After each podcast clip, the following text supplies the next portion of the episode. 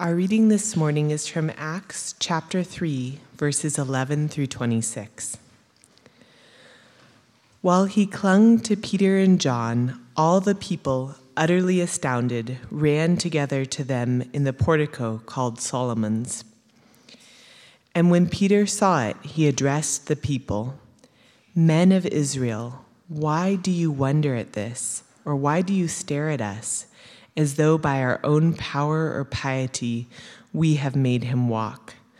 The God of Abraham, the God of Isaac, and the God of Jacob, the God of our fathers, glorified his servant Jesus, whom you delivered over and denied in the presence of Pilate when he had decided to release him. But you denied the holy and righteous one and asked for a murderer to be granted to you and you killed the author of life, whom God raised from the dead. To this we are witnesses. And his name, by faith in his name, has made this man strong, whom you see and know. And the faith that is through Jesus has given the man this perfect health in the presence of you all. And now, brothers, I know that you acted in ignorance, as did also your rulers. But what God foretold by the mouth of all the prophets, that his Christ would suffer, he thus fulfilled. Repent, therefore, and turn back, that your sins may be blotted out, that times of refreshing may come from the presence of the Lord, and that he may send the Christ appointed for you, Jesus whom heaven must receive until the time for restoring all the things about which God spoke by the mouth of his holy prophets long ago. Moses said, The Lord God will raise up for you a prophet like me from your brothers. You shall listen to him in whatever he tells you. And it shall be that every soul who does not listen to that prophet shall be destroyed from the people and all the prophets who have spoken, from Samuel and those who came after him, also proclaimed these days. You are the sons of the prophets and of the covenant that God made with your fathers, saying to Abraham, And in your offspring shall all the families of the earth be blessed. God, having raised up his servant, sent him to you first to bless you by turning every one of you from your wickedness.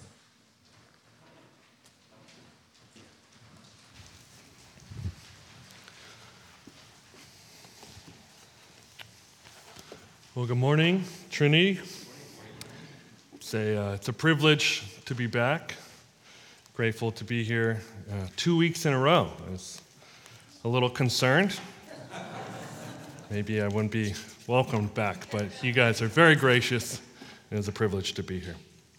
Well, let's pray together. Lord, we thank you for your graciousness, your mercy, and your kindness to your people. We pray, Lord, that you would speak to us this morning through the power of your word and the work of your spirit. We pray this in Jesus' name. Amen.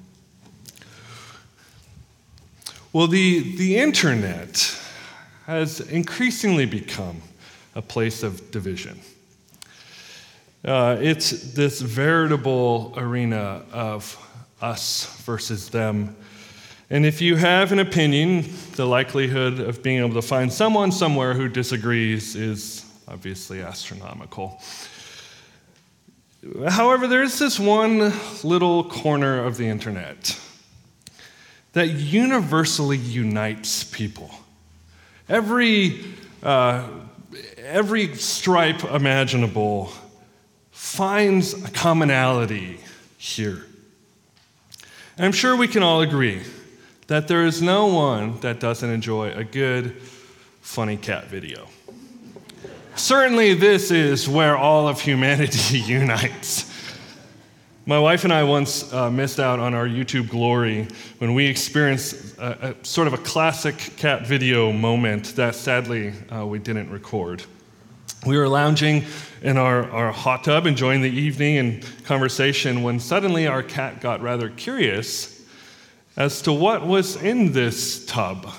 It usually had a top on it, but now it didn't. So, what could possibly be in there? And so she decided, our kitty, decided to leap into the middle of the hot tub, dunking her entire body into bubbling hot water, only to shriek and scramble and freak out. And as quickly as she came in, sprinted out of the yard and out of, out of the fence. And my wife and I, we were just like doubled over, couldn't stop laughing at our cat, who, who had uh, decided then was a good time to discover this, you know, 101 degree water or whatever. And our cat didn't, didn't return until the morning. and she was mercifully dry as if to say, hey, nothing ever happened. We'll never speak of this ever again. But uh, the reason I think cat videos are just so engaging is because cats are so curious.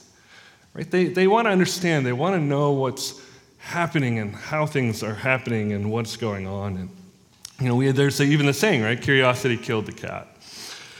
And cats can't help but gravitate towards new and mysterious. And I think the truth is that we humans aren't, aren't much different in a lot of ways. That uh, we gravitate towards that which is intriguing, that which is uh, curious, uh, that which is novel, that which is interesting. In our story here this morning, there's a crowd that's drawn to the miraculous, but it doesn't kill them. Uh, instead, the cat, the, the, this crowd realizes that they are indeed the actual killers themselves and not their curiosity. And the story follows the healing of a lame man who couldn't walk. And Peter preaches a sermon to those who gathered around. So last week, if you were here last week, uh, we, we were at the conclusion of, a, of a, the Apostle Peter's first sermon in the book of Acts, where 3,000 people come to faith, and we see the, the, you know, the New Testament church sort of explode onto the scene.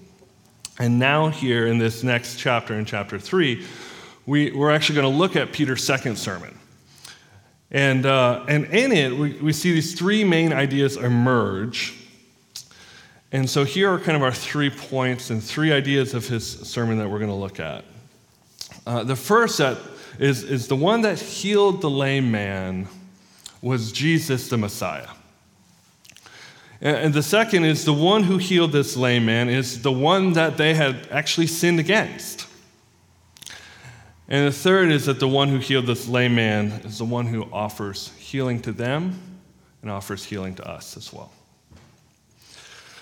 So, uh, you could sort of envision this crowd is beginning to gather. Peter and John, at this point, have made their way to what's called the Portico of Solomon. It was this uh, like a large awning with, with kind of those Roman columns, those big pillars that held it up, and it was a place of commerce. It was a place of conversation. It was a place of gathering.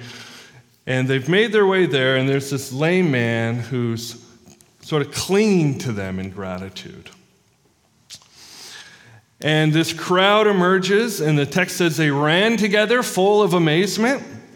They came to see this, this now walking man, this man who had been lame since birth and who is now not only walking, the text tells us he's leaping, and, and they're amazed and they're staring at Peter in, shock, in, in sort of shock. And Peter says to them, Men of Israel, why are you so amazed at this? Why do you gaze at us as if by our own power or piety we made this man walk? And so, Peter, his opening line to this group of people is We didn't do this. What, what you're looking at is not a work of our power, our, our piety, it's not a work of our hands. And he says in verses 13 and 16 The God of Abraham, Isaac, and Jacob, the God of our fathers, has glorified his servant Jesus. And then the basis of faith in his name, it is the name of Jesus, which has strengthened this man that you see and know, and faith which comes through him has given him this perfect health in the presence of you all. So it was faith in Jesus that healed this man, not any power of Peter and John. And so it's like Peter's like, look, I, I, I can't take credit for this. Right? I can't take responsibility for this. And he takes a moment to actually take their eyes off the miracle itself to look at the, the actual miracle worker. The power of the healing was in Jesus. Well, wh- why was it in Jesus? How was it in Jesus? Jesus wasn't standing there that moment, was he? How does Jesus have such power? And that's the question that you would anticipate them asking, and that's the one that actually Peter addresses. How does Jesus have this power, and how does it come through him? Well, twice in our text, Peter calls Jesus the Christ. And the Christ is a word that simply means the, the Messiah, the anointed one. So when Jesus says, uh, is called Jesus Christ, that's, that's a title, not like a last name, right? It wasn't like Jesus Christ uh, as a last name. That's a title. It's telling us that he is the Messiah, the one that God had planned to bring healing through, uh, to, to, to bring his healing power to the world from ages past. He is the one that would cure the curse that corrupts the world we live in. And so Peter says that Messiah was promised to bring this. That one has come. So, verse 22 Moses said, The Lord will raise up for you a prophet like me from your brothers. You shall listen to him and whatever he tells you. And it shall be that every soul who does not listen to that prophet shall be destroyed from the people. Moses spoke of a greater prophet, one that we should obey completely. And not to obey means our destruction. And not just Moses, though. The text also says, and all the prophets who have spoken from Samuel and those who came after him also proclaimed these days. So, in other words, uh, Samuel, who was the next major prophet after Moses chronologically, every prophet of God since Moses has predicted a time when the anointed one would come and he would inaugurate, he would welcome in the kingdom of God. And heaven and earth would begin to join. And what we see here is God's fulfillment of this promise that the Messiah has come. The inbreaking of heaven to earth has begun.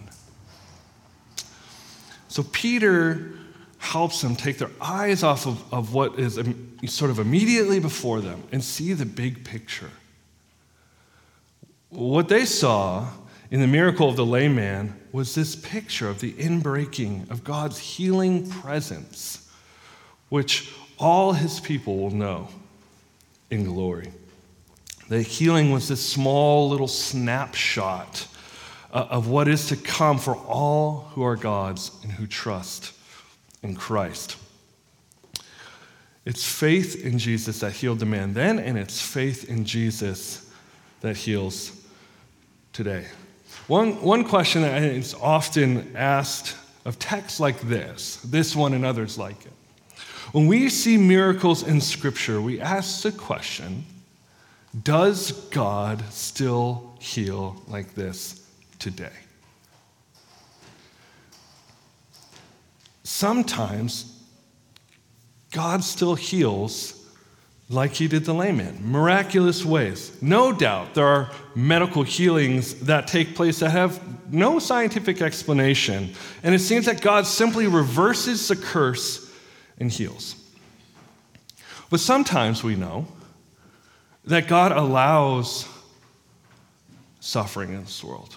And we don't experience the inbreaking of heaven in this sort of miraculous way. But we endure the sort of residual effects of living in a sinful and broken world that longs to be restored.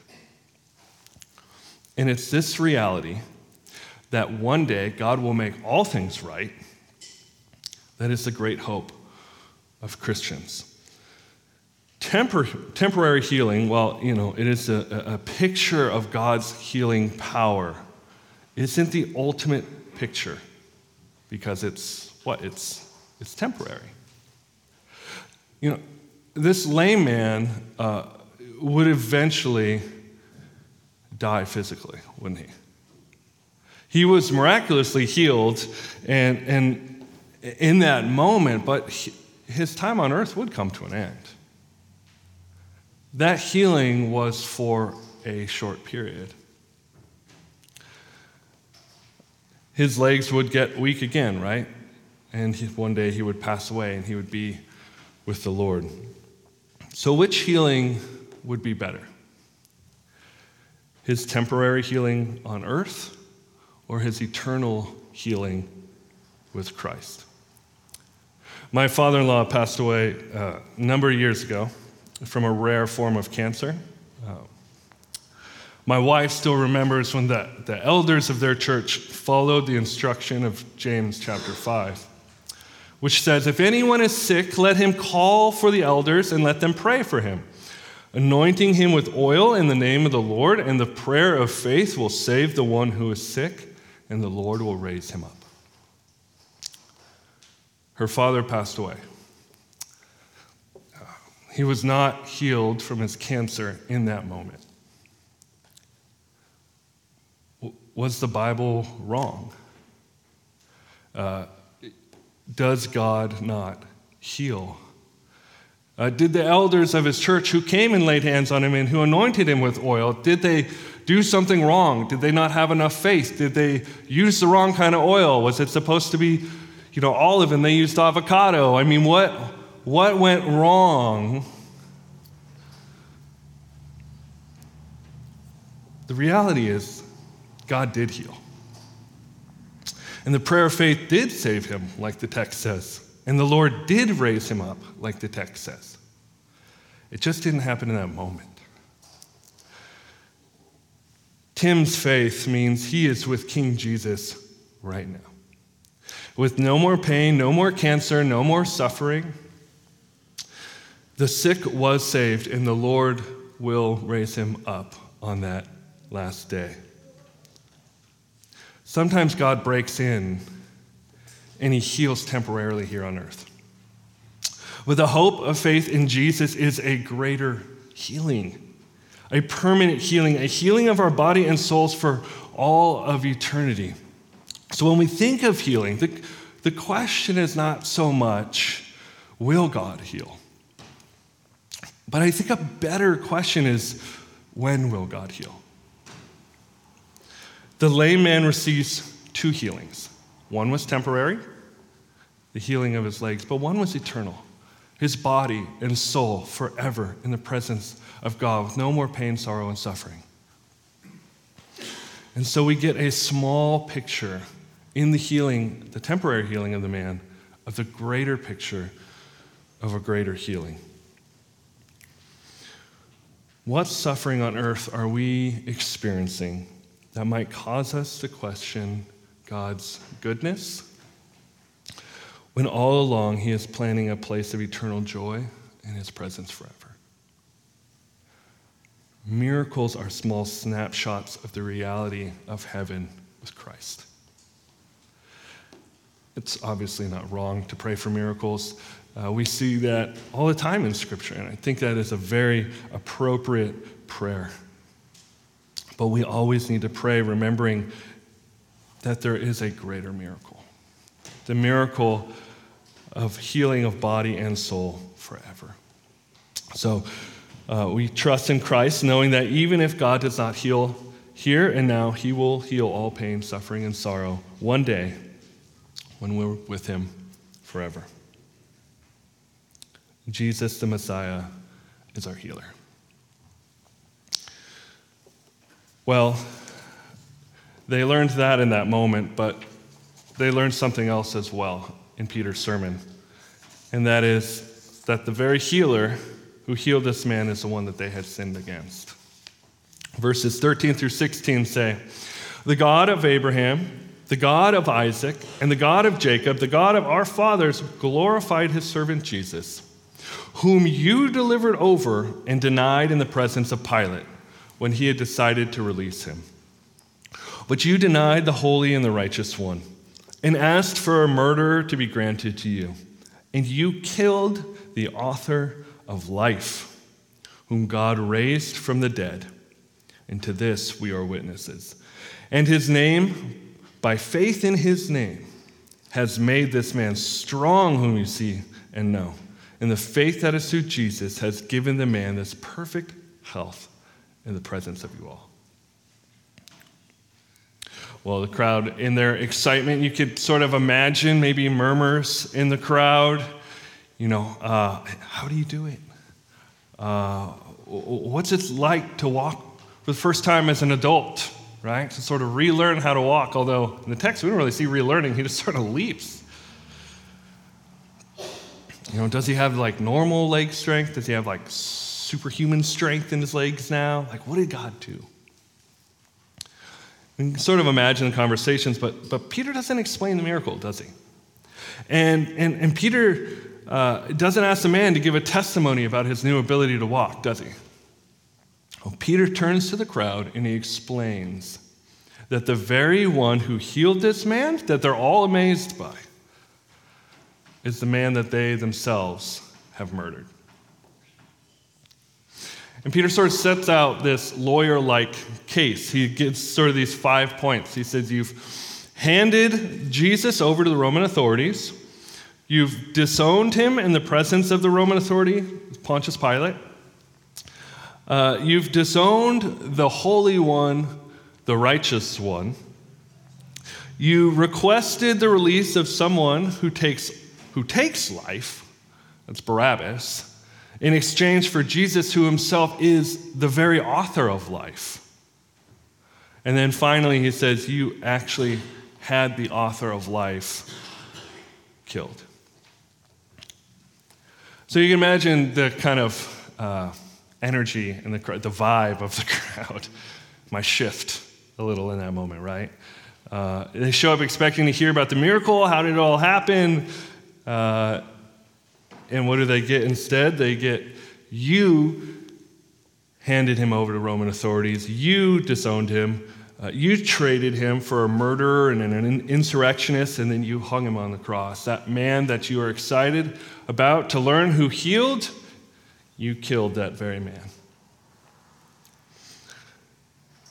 The very Messiah that God sent into the world to heal it is the one whose life they ended. And so Peter uh, describes Jesus in our text with these beautiful titles. He gives him these four titles. He calls him uh, God's glorified servant in verse 13. He calls him the Holy One in verse 14. He calls him uh, the Righteous One in verse 15. And he calls him the Author of Life. All of these titles, all of these images are, are Old Testament uh, realities that image God. They're all titles of God, that God is perfectly holy, that God is perfectly righteous, that God is the very author of life. They're all titles of God that Peter says, this is who Jesus is. Genesis 1 1, in the beginning, God created the heavens and the earth, maybe one of the most famous verses in all the Bible. Who is it that created the heavens and the earth? Well, it's God. But, but who is it according to Peter in Acts 3.15, the author of life? It's Jesus. You know, trees exist because Jesus says so. Uh, fish exist because Jesus said so. Birds fly because Jesus says so, and cows go moo because Jesus says so, and the weird platypus exists because Jesus said so, and this man was healed that day because Jesus said, said so, and, and you and I sit here breathing in this room today, not by our own power, but because the author of life made us, sustains us. It's because Jesus said so. And Peter says to the crowd, This is the one that you've handed over. This is the one that you've disowned. This is the one that you traded for one who takes life. And then you took his life. Curiosity did not kill the cat in this case, but the cat found out it was a killer itself. Here's the reality they are not alone in the implications uh, of implicating the death of Jesus, that we are too. Now, obviously, you and I weren't there when they drove the nails through Jesus' hands. And obviously, you and I weren't there yelling, Crucify him, like this crowd was. And that's true. But how often do you and I reject Jesus? Uh, how often have we rejected the wise counsel of God in His Word? Which is functionally telling God, uh, I don't need you. I know what's best. I've got it handled. I've got it figured out. I know, God, you say I shouldn't do this, but I'm going to do this. And I know you say I should do this, and I'm going to do this. How often have we disowned Jesus? Maybe sought to separate ourselves from him, not wanting others uh, to know that we actually associate with Jesus um, in, in a world becoming increasingly openly hostile to faith. How much are we disowning him, not wanting to associate with Jesus? The point is, we weren't there that day crucifying him, that's true, but in many ways, we are implicated as well. We are traitors to God. Rebels who seek our own paths and who reject God and his wisdom and who seek our kingdom and not his. And in many ways, you and I are quite similar to the people in that crowd, aren't we? While maybe we didn't physically murder the author of life, we have in our hearts in many ways, which means we're guilty too. Now, Peter's sermon doesn't end there, and that's good news. Uh, and neither should any Christian sermon end on that bad news. If we don't realize that we are guilty of sinning against God, we don't realize that we need a Savior. Uh, and the central message of the Christian faith is that there is hope for guilty sinners like you and me. There was hope even though for those who murdered Jesus that day. And Peter gives hope to those who killed the author of life, and he gives it to us too. Peter's last point, and ours too, is where this hope is found. It's found in the man who healed the lame man because he offers healing to us too. We see in verses 17 through 26, where Peter opens with verse 17, and now, brothers, I know you acted in ignorance, as did all your rulers. Peter, in his mercy to them, goes, Look, I know what you did was done in ignorance. Uh, you didn't realize what you were doing. You didn't really know that your decision to have Jesus crucified was actually killing the long awaited one to restore all things. But does ignorance of the law excuse us of the law that we've broken? If I tell a CHP officer, Sir, I didn't realize the speed drops from 65 to 55 here, does that change whether or not I broke the law? Well, of course not, right? Uh, and the same is true on a grander scale. Peter says, I know you did it uh, not knowingly, but in your ignorance, you participated in the promise of the Old Testament. The prophets that said that the Christ would come and he would suffer, and it has been fulfilled today. So now that you're made aware, he says in verse 19, what should their response be? repent. To repent is to turn back, right? It's to turn away from the way that we were going and to go another way. And he says if you repent of your sin, there's going to be three positive outcomes. Okay? First, your sins will be blotted out. That kind of that word that's used there, that word for blotting out. In Athens, Greece, uh, when a citizen had been sentenced to be uh, uh, executed for a crime, his name was completely erased, completely blotted out from the registry for citizens. And they would use this word, this verb, to say, it's gone, erased from history. It's this idea of complete removal, to leave no trace of existence. And that's what God says happens with our sins when we repent. We turn to God, and our sins are wiped away as if they had never happened. There's no trace of our sins with the Lord. It blots out our sin, but it also, repentance, brings us, verse 20 says, a time of refreshing. In the context of our verses, the time of refreshing as a lifting of the burden of sin. The relief from the knowledge that we were implicated in the execution of God's own Messiah, the Lord Jesus. In the time of refreshing, it's an age of salvation that has arrived with Jesus, the Messiah, who bestows God's love and grace upon his people.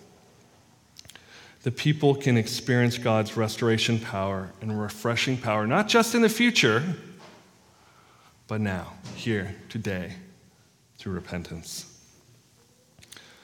It brings this immediate blotting out of sin, and it brings this immediate refreshment with being made right with God. Well, it does a third and a final thing when we repent it brings us into the blessed family of God. Not only does repentance blot out sins and bring refreshing, it brings us into God's covenant family. Peter reminds them that the prophets had always predicted that Jesus would come, all the way back to Abraham, and God said to Abraham, Through your offspring, all the families of the earth shall be blessed. In other words, God's goal from the very beginning of creation has always been to have a restored people to have a people right with God, to create a nation of his covenant children that are saved by faith in him and him alone. He began, of course, by going to the Jewish people, but the invitation of the gospel, the good news of the Lord Jesus, spread to the world, to every tribe, tongue, and nation, so that everyone would know the very author of life himself. Repent, repentance brings us into the great kingdom of God. Well, who all can come, right? Who, who is welcome into this kingdom? Is it this sort of exclusive guest list? You have to be a certain type of person or uh, come from maybe a certain family? Peter preaches to people who had just murdered God himself in flesh and yet God extends grace and mercy to them. Uh, the Apostle Paul helped murder Christians, and God extends grace and mercy to him. David, the great king of Israel, was an adulterer, and God extends grace and mercy to him.